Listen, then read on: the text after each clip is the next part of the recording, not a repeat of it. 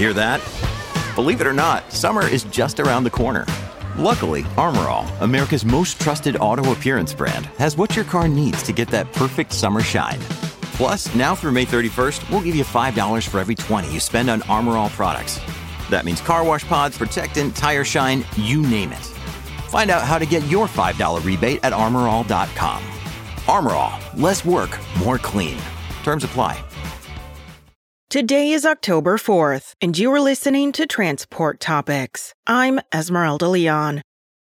What does it take to become one of the best technicians in the country? Find out from two of the experts who proctored the exam at TMC SuperTech 2023. Tune in to our Road Signs podcast at ttn.ws slash road signs 123.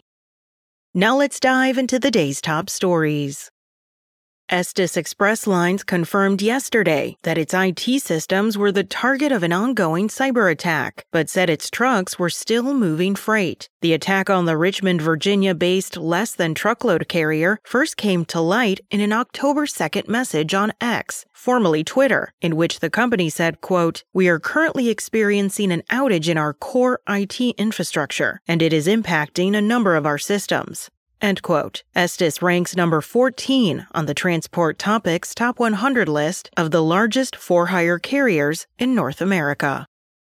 31 ports in Texas will begin receiving an estimated $240 million in state funds to improve those facilities and bolster the state's supply chains. The announcement by Governor Greg Abbott on September 29th said the Texas Transportation Commission signed off on the spending, which is the first of its kind in the state. The Maritime Infrastructure Program will provide $200 million for port development, and $40 million will come from the Seaport Connectivity Program for highway and other public transportation roadway funding.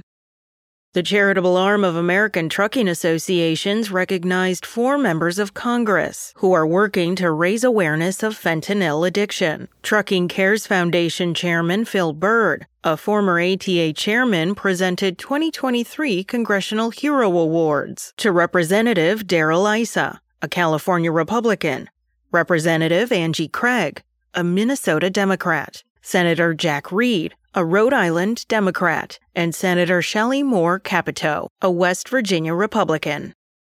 That's it for today. Remember, for all of the latest trucking and transportation news, go to the experts at ttnews.com.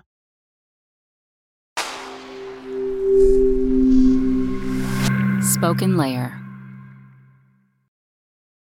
Want to learn how you can make smarter decisions with your money? Well, I've got the podcast for you. I'm Sean Pyles, and I host NerdWallet's Smart Money Podcast.